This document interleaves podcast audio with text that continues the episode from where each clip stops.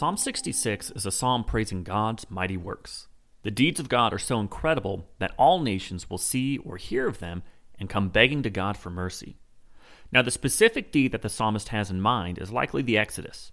In verse 6, we read that he turned the sea into dry land. They passed through the river on foot. There did we rejoice in him. And that's all, of course, referring to the Red Sea crossing. In verse 10, we read that you, O God, have tested us. You have tried us as silver is tried. And that's likely referring to the wilderness wanderings where God tested Israel. And finally, we see the inheritance of the promised land in verse 12.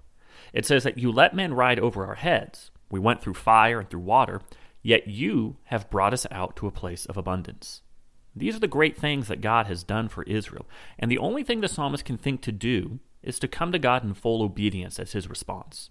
He offers sacrifice, he keeps the vows that he's promised to God in his desperation, and he glorifies God by telling the world about God's deliverance. Now, there's a very important order of operations going on in this psalm. God does his work, and then we do ours. God doesn't save anybody because they earn it through sacrifice, prayer, or any other means. He saves them because that's who He is. Everything that we do after that act of salvation is merely the proper response to the grace. We thank God and live honor of Him through our obedience. And that's the balance we need to strike between grace and good works. You've been saved by God, so live like it. Moving on to Psalm 67, we have the joyous request for that good grace. The psalmist isn't in any apparent danger or dire straits. They just want all the world to experience the joy of God's grace. And this grace is expressed in multiple ways.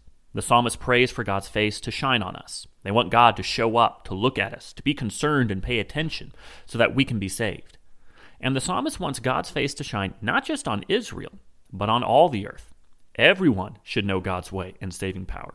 This is a wish for God to finish what he promised to Abraham so long ago in Genesis 12, verses 1 through 3. In that passage, God promised Abraham that he would be a mighty nation and that through this mighty nation, Israel, blessings would come to all families. In this new reality, where all nations praise God, we see God helping us in two ways He judges and He guides us. Now, judgment doesn't sound very good, but it is a great thing in the hands of God because He judges with equity. But something that should concern us is that even with God's equitable judgment, we don't stand any chance on our own. We don't know the ways of God, and we end up following our own paths of destruction. But that's where the second blessing comes in it's God's guidance. God doesn't just drop us off in the world and tell us good luck. He actively guides us through life so that we can stand before Him on the day of judgment and without fear. All of this should lead us to the imperative that Psalm 67 lays out time and time again praise God. The psalm concludes with the assertion that the earth has yielded its increase and that God will continually bless us.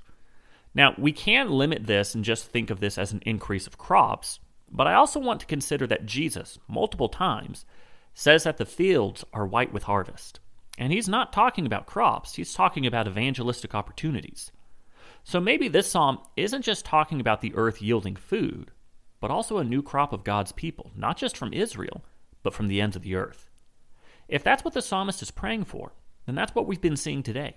You and I, we were never a part of Israel. We were never descended from Abraham. But through his seed and through Jesus, we've been brought into the family of God.